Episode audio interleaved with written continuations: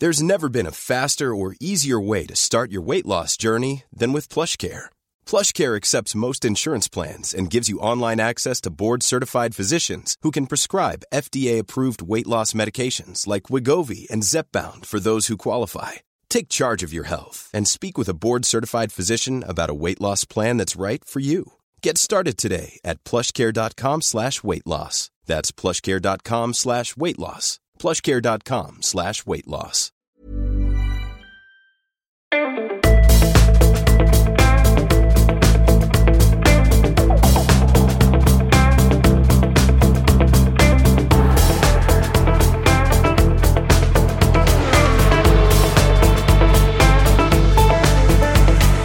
Hello, and welcome to another episode of Formula for Success with me, David Coulthard, and of course, Mr. Eddie Jordan.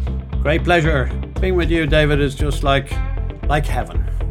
You're the insincerity of that is ridiculous. Well, I'm glad. I hope that insincerity is reflected, and our listeners can understand that that is insincere. So uh, at least you've twigged it. That may well explain why, uh, for these these episodes, you, have refused to be in the same room as me. You know, I, I really think that I want to be I want to be in the same room. I want to be able to smell you. I want to be able to almost you know taste EJ in the room. David, you tried that once before. You brought me to share a room with you in Baku, which we will talk about in the future. I did spend a night with this man in the same bed, and uh, more about that later, perhaps, David. We will bring it up uh, at some point, maybe around the Baku Grand Prix. Uh, I think that is very appropriate because it's actually a good, fun story. Um, you were amazing, by the way. Uh, so, for our listeners, remember you. Not as good as you. Oh, well, thank you, EJ. Our Appreciation Society will continue. Well, remember, you can get in touch with me and Eddie FFS at whisper.tv, or all across social media at F1 for Success. Now, Eddie, it's the US Masters beginning uh, today in Augusta. And I know you are a big golfing fan and you've got lots of golfing mates. Anyone that we could get on the show at some point? Well, it was one of the show that I'm going to do, and I was going to talk about somebody that I, I grew up with, uh, Dublin Six. When I was growing up, there was a lot of people trying to get out of Ireland, not trying to get out of Ireland for that case, but they were they were mad keen on sport. Paul McGinley was one, Padraig Harrington was another. Paul, once upon a time, in a, in a, a complete moment of madness, he, uh, I asked him, you know, Paul, I'd love to caddy for you at some stage, and whatever reason, there was an opportunity, and we went to play in the BMW, the German Masters in Munich. So I had um, the yardage chart, and I was really well prepared. I wanted to know as much as I could. Uh, and Paul was really great with me, and um, we made the cut. Uh, when I say we, Paul laughs when I say we because I always believed that I was part of it. But you know, golfers like to think it's them, and of course the caddy always think it's we. Um, so Paul had a great round. I think he shot 70 or 67 uh, that day and put us in contention. We were about four off the lead going into the last day. And so I sat him down as I would do to any of the drivers or anyone of you were be my driver. And I sat him down and I said, Paul, have you thought about this? What do you think we need to do to to win this? And he talked about, well, I've got to play well. And I said, no, no, no, no. If we shoot nine under, we can win this. Uh, and that only means that we birdie every second hole. But the first criteria is we must not drop a shot. Do you understand? So Paul is not the longest hitter, so we had to plan certain things. So in other words, can he get up in two to this par five, or does he lay up and take the sensible shot with a, a decent, we say, 80, 90 yard shot into the pin and, and sink the putt? So he was so clued in. We arrived on the 12th or left the 12th hole six under par. So we were on target for what we'd set out. It didn't actually unfold exactly completely at the end, but anyway, the fact is that he made the top three. He qualified for the World Cup. He finished very unlucky. He was beaten by Michael Campbell, a New Zealander, in the final, and uh, but he did make the final of the World Cup. He's an amazing guy, and as a result of those things, he became the captain of the Ryder Cup in Gleneagles. He brought me to Gleneagles with my band, um, the Robbers, which is Eddie and the Robbers, as David will have told you last week. Um, but anyway, the Robbers were playing there every week, but his main job was there was this young uh, French player called Victor Dubuisson and um, he was kind of a bit of a loner and he was into his motor racing, but no one actually knew how to make conversation with him. He was very much his own man. And he asked me, could I, if you like, shadow him and be there for him and hang out with him and, and, and go to each and every one of his games. And uh, I did. And believe it or not, he was the star of the weekend. He won every single game. Prince Albert wanted to meet him, who was there, and Prince Albert gave him a lift back in the plane. So everyone was happy. McGinley had won for Europe. Dubuisson was amazing. I was overjoyed. And so uh, everyone was spot on. And um, that's my little story about uh, Paul McGinley, who's a, a sensational man. Well, it'd be good if you could get him to tell his side of the story because you know, uh, with with the EJ EJ isms and and age, sometimes your your stories are embellished. You know, you've really put yourself there as being you know front and center, influencing the success. Where I'd be curious to know what his side of the story is. Um, can I tell you a brief a brief little golfing story to name drop? Please do. Thank you. I was going to anyway. So back in the McLaren days, Mika and I, uh, we were part of the team sponsorship with Hugo Boss, and they were big in golf, and they were partnered with Bernhard Langer and Seve Ballesteros. So ahead of the the German Open, which must have been about the same time as the uh, German Grand Prix, Mika and I went and uh, we played a four ball with um, Seve and Bernhard. And I'm not much of a golfer. You know, I've spent all my time going around racetracks. Mika's is okay. Bernhard was, as you can imagine, perfectly polite and you know used it as a training round. Seve made me feel talented. The ball zigzagged its way down the fairway and eventually found the pin, and uh, he was just having a shocker. But he was entertaining and, and engaging and, and, and just such a wonderfully warm man who uh, he probably you know, was probably less painful going around with a couple of Grand Prix drivers than maybe if he was doing doing it with corporate clients or whatever, or that's what I'm going to tell myself. But um, yeah, he, he didn't play particularly well that day for such a legend. Did you did you ever come across Seve?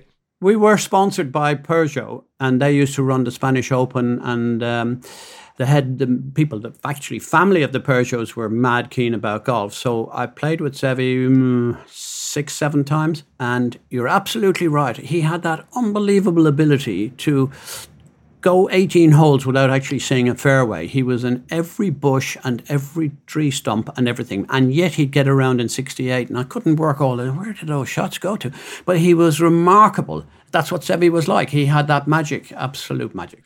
Yeah, he was an incredible man. I remember when he was being honoured at the uh, BBC Sports Personality after he'd passed. He was being honoured by uh, a Spanish uh, golfer who I can't remember his name right now, but the the whole arena were just you know silent during the honouring and then standing ovation for the man. So uh, incredible, incredible legacy he left behind. Um, Sergio Garcia, I think was the guy's name you're looking for. There you go. Well done, EJ. Um, it's funny how you never remember you owe me money, but you always remember. I'd never remember racing drivers, but I remember golfers and yeah. footballers. yeah, I, that, that is, maybe you were in the wrong sport. It's a habit I got myself into. I wanted to really delve a little bit more, EJ, into our early memories of, of Grand Prix racing because I never actually went to a Formula One race until I was in the support race championship. So I raced in Opel Lotus, which was like the second tier uh, championship back in the, the 1990, well, 1990 exactly. And uh, it was, I don't know where the first European Grand Prix was at that particular time to show how good my memory is. But that was the first time I was at a Grand Prix weekend. Did you ever go to a Grand Prix as a as a young boy or a spectator, or was it the same for you when you were running your Formula 3000 team or your Formula 3 team? Was that the first time you were at a Grand Prix? Oh, I think I might get arrested if I was to tell you a little bit about uh, my first time. Well, please do. Um, I went to uh, Silverstone. Um, I think there was about seven of us in a van, uh, a paint van, and it was all so no one could see how many were there. And uh, we dug our way in, slept in the back of the van. Uh, we had good cutters, and we cut the wire of the the circuit, um, so as we were able to climb under the wire and get in. And I remember this, Stuart. Because uh, get down off the hoardings, get down off the hoardings. And they tried to get us. We were on the hoardings at Copse Corner. I had the best view ever. Uh, I was there on the hoarding, and that was my first time. I went to Silverstone, and I completely caught the bug there. And uh, it never dissipated, it just uh, grew. I, I, felt such an exciting thing. I mean, I remember Jody Scheckter, I think he was in a Wolf car. There are memories, I think, like what you have uh, I wasn't brought up in the sport. Formula One, unlike what Scotland was, because I had such an array of great talent. Um, Jimmy Clark, of course, Jackie Stewart, many, many others. Um, whereas Ireland had uh, no one. We all revered and loved John Watson for what he did. But he was from the north of Ireland, and at that stage, the north and the south was very much a big divide. So, nevertheless, the respect for John was immense, and that's why I went to see. I wanted to see him. Uh, and that's where I came across people like Jacques Laffite and Jabouille and people like that. And sadly, some of them are, are leaving us. And I saw that uh, Jean Pierre Jabouille died recently, and he was my team boss when we were running with the Peugeot engine, and very good guy. And sad to see him leave us. When you mentioned John Watson there, great racing driver, of course, uh, great broadcaster um, after he retired. But it makes me think when you mention as the divide was, you know, Southern Ireland and, and Northern Ireland, it reminds me of a quote from uh, Nelson Mandela where he, he said that sport has the power to bring people together and it can connect generations and connect people in a way that politicians can never do. And and I think that is summed up with just what you said there. Sport does transcend religion and all the other things that we end up fighting about as human beings. And uh, it, it's uh, we're, we're, very privileged to have had uh, our careers in sport.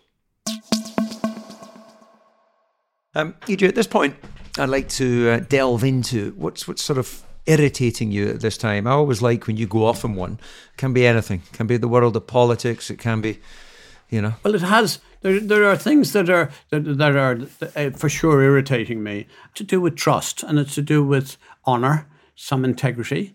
And I, am at a loss to understand. And this was brought forward to me by the understanding the current Formula One cars are about 33, 35% heavier than they were in our day, David. And it's mainly to do with batteries and mainly to do with this, that, and the other. And I just think that generally governments and the powers of whoever are influ- influencing these governments. To have us going down the road uh, of ele- total electric cars by the year 2000 and whatever it is 35 or 30 40 it keeps changing. These governments must understand that what they're asking to be done to the manufacturers is impossible. They cannot possibly get the materials and the metals out of the ground or find the mines that they need to get to build the batteries in themselves. So, first of all, that is a misnomer. It's absolutely wrong. The governments are putting pressure on manufacturers. The manufacturers are trying to build cars and being supported financially by the governments when they all know that there is no way that is sustainable. It's just not possible. And uh, what makes me irritated is that we are spending a fortune. And I will make a little bit of a, a prophecy here, David, just like we say I've done in the past, looking into my crystal ball. I'm saying to you, I maybe have well gone past off. Uh, I'll be underground by this stage, but you certainly won't be. But my my guess is that we will never see the day that we're all going in electric cars. We will never see because it's not possible. What I hope you'll be able to see is smaller, lighter cars, greener cars with different types of usable fuels, which we will make ourselves and we will be able to use them. Uh, that's my high horse at the moment. I just wish governments were more honest with the people, more honest with the manufacturer, and more honest with us.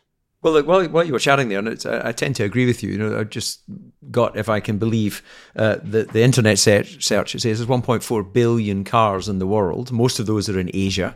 Single digit is the is the current percentage of electric cars uh, in in the world. And my family business is transport. We have a truck company that started in 1916 you you know if you're limited by weight by axle weight on the roads which is how trucks are, are regulated you, the amount of batteries required to move a large tonnage of, of goods and products around would just mean that you were having to have more trucks on the road to get the same amount of pallets around because the, the weight the weight thing is just going to be an issue.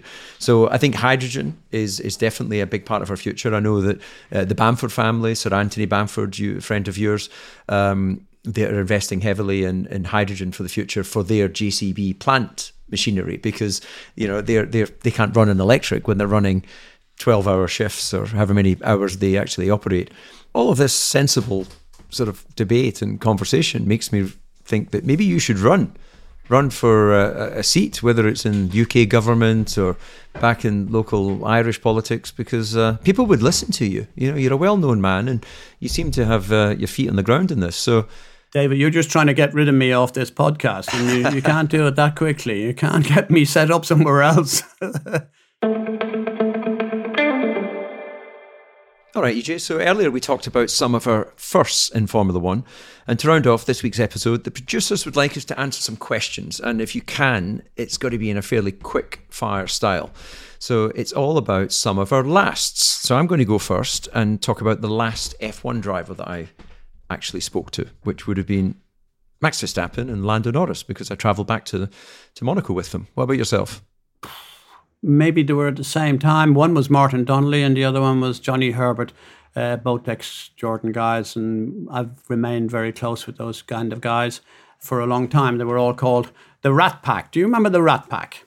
The Rat Pack was made up of Mark Blundell, Donnelly, Herbert, Perry McCarthy, the Stig and um, Damon Hill and and Martin Brundle. Brundle was far too clever. He, he, he was on the outside of that, but he was part of it. Uh, you're right, Marty was there, but there was a great bunch of lads, and they used to have great Christmas parties, affectionately known as as the Rat Pack, and um, that's why I was talking to them about the future, see what we're going to do to uh, have a bit of crack. Okay. Uh, next question up is the last celebrity you spoke to. Now, you've got many more celebrity friends than I have. Um, so, uh, if you're a football fan, um, I was talking with uh, Michel Salgado, the uh, former Spanish World Cup player and Real Madrid footballer. Uh, he's uh, living in living out in the Middle East. He's got his own academy there, and he's a big, big Formula One fan. So clearly, uh, he connects with uh, Fernando and uh, Carlos when he comes to the Grand Prix.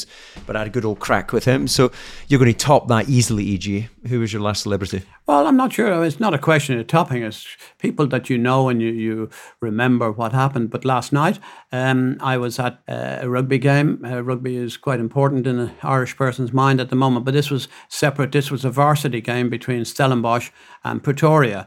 And uh, Francois Pienaar, who runs it, was there. And I was there as his guest.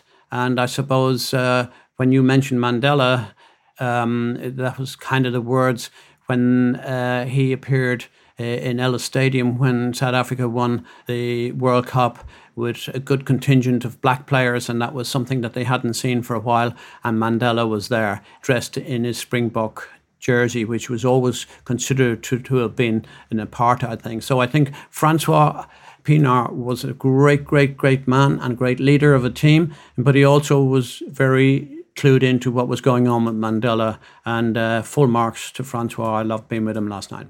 Yeah, absolutely. Next one up is last concert you attended, and you cannot say you're one of your own gigs because I know you're playing most most nights down in South Africa when you're there. Uh, I'll I'll fire away with the last concert I went to was to see a, a English performer called James Arthur. Um, which maybe many of our listeners might be familiar with. And I'm, I'm doing the nostalgic thing later in the year. I'm going to see Elton John. Uh, and I think I'm booked in to see uh, Coldplay as well. I'm not quite sure where that is, but uh, anyway, um, so that'll be my my concerts, uh, past and and future. What about yourself? Well, um, I've done a number of gigs with a couple of people here, and there's um, a guy called Just Jinjer and uh, Ard Matthews, a local guy here sings a song called Sugar Man, which I think is just an amazing song. Uh, like you say, i have got some plans when I go back. Uh, Dublin will be on fire on the 5th, 6th, and 7th of May for Bruce Springsteen.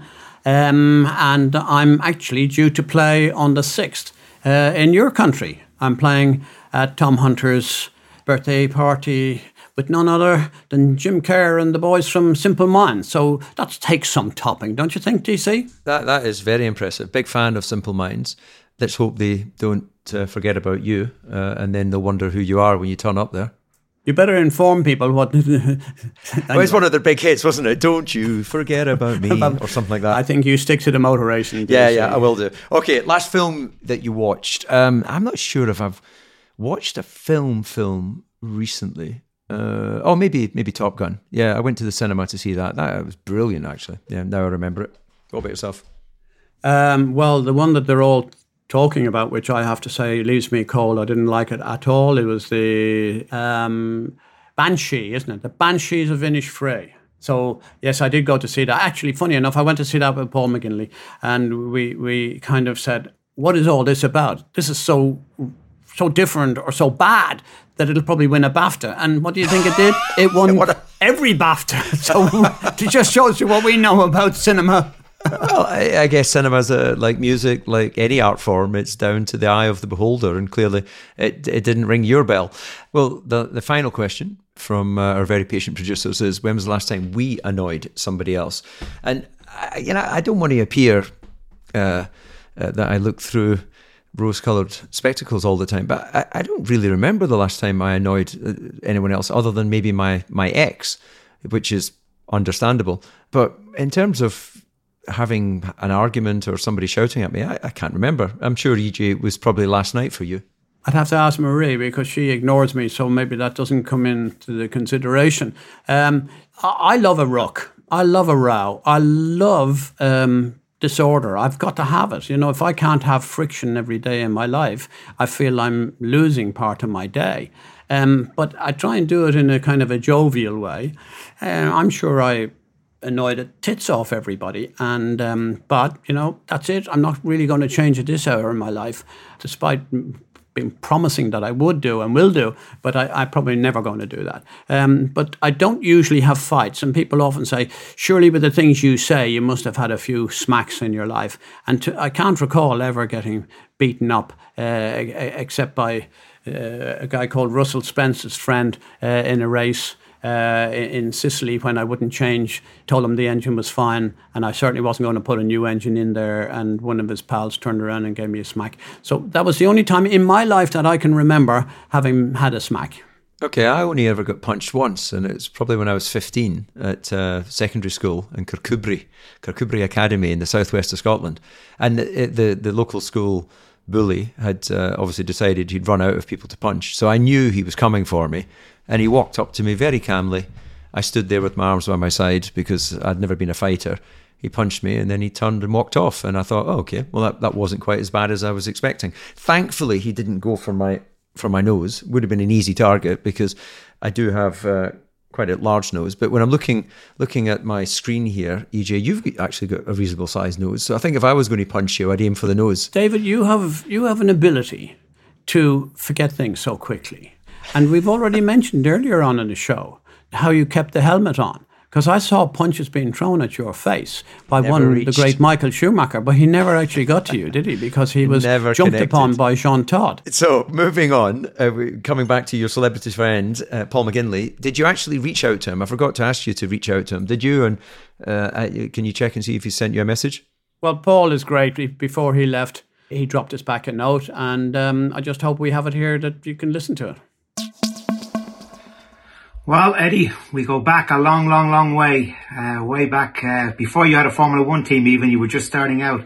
Uh, we met in the K Club. Uh, I was still an amateur back then, but that's a long time ago. Back in the early 1990s, Michael Smurfit was opening the K Club, and boy, we've had some great times together. That's for sure. Uh, fun as well as professionally too, and you know we've uh, we've ridden a, a great wave together, and there's a lot of stories, a lot of stories. That's for sure. Um, you know, you caddying for me in the BMW over in went over in uh, Munich, BMW's headquarters there, and boy, oh boy, that was fun. That was fun. We did great that week, and I qualified for the World Match Play, and you raking the bunker on 18, and everybody waiting for you, and then you totally oblivious that. Uh, the fact you had about 10,000 people watching you rake the bunker because all play was held up by you raking the bunker and doing such a professional job. And anyway, that was, uh, that was a lot of fun. When you get out of the bunker, totally oblivious, everybody stood up and cheered you. Uh, it was fun. I went on a hole of putt then and qualified for the World Match Play, which was on about a month later, which uh, I nearly won. I got to the final and lost, but that was a good time. I mean, Ryder Cup as well too. You know, you Eddie and the Robbers were a big part of that, keeping everybody happy down in the down in the village. Uh, all the all the punters. That was a lot of fun. I know that was a resonated. And then my biggest win in Valderrama, staying with you and. Having you in my ear every morning. Sure, how could I go wrong? And uh, yeah, won our third championship. So we go back a long way, Eddie. I just love you to bits. You're the best, and uh, keep well. And uh, I'm looking forward to the podcast. Wow, what a great message! The sincerity. He actually makes you seem like quite a nice, sane, and rational individual.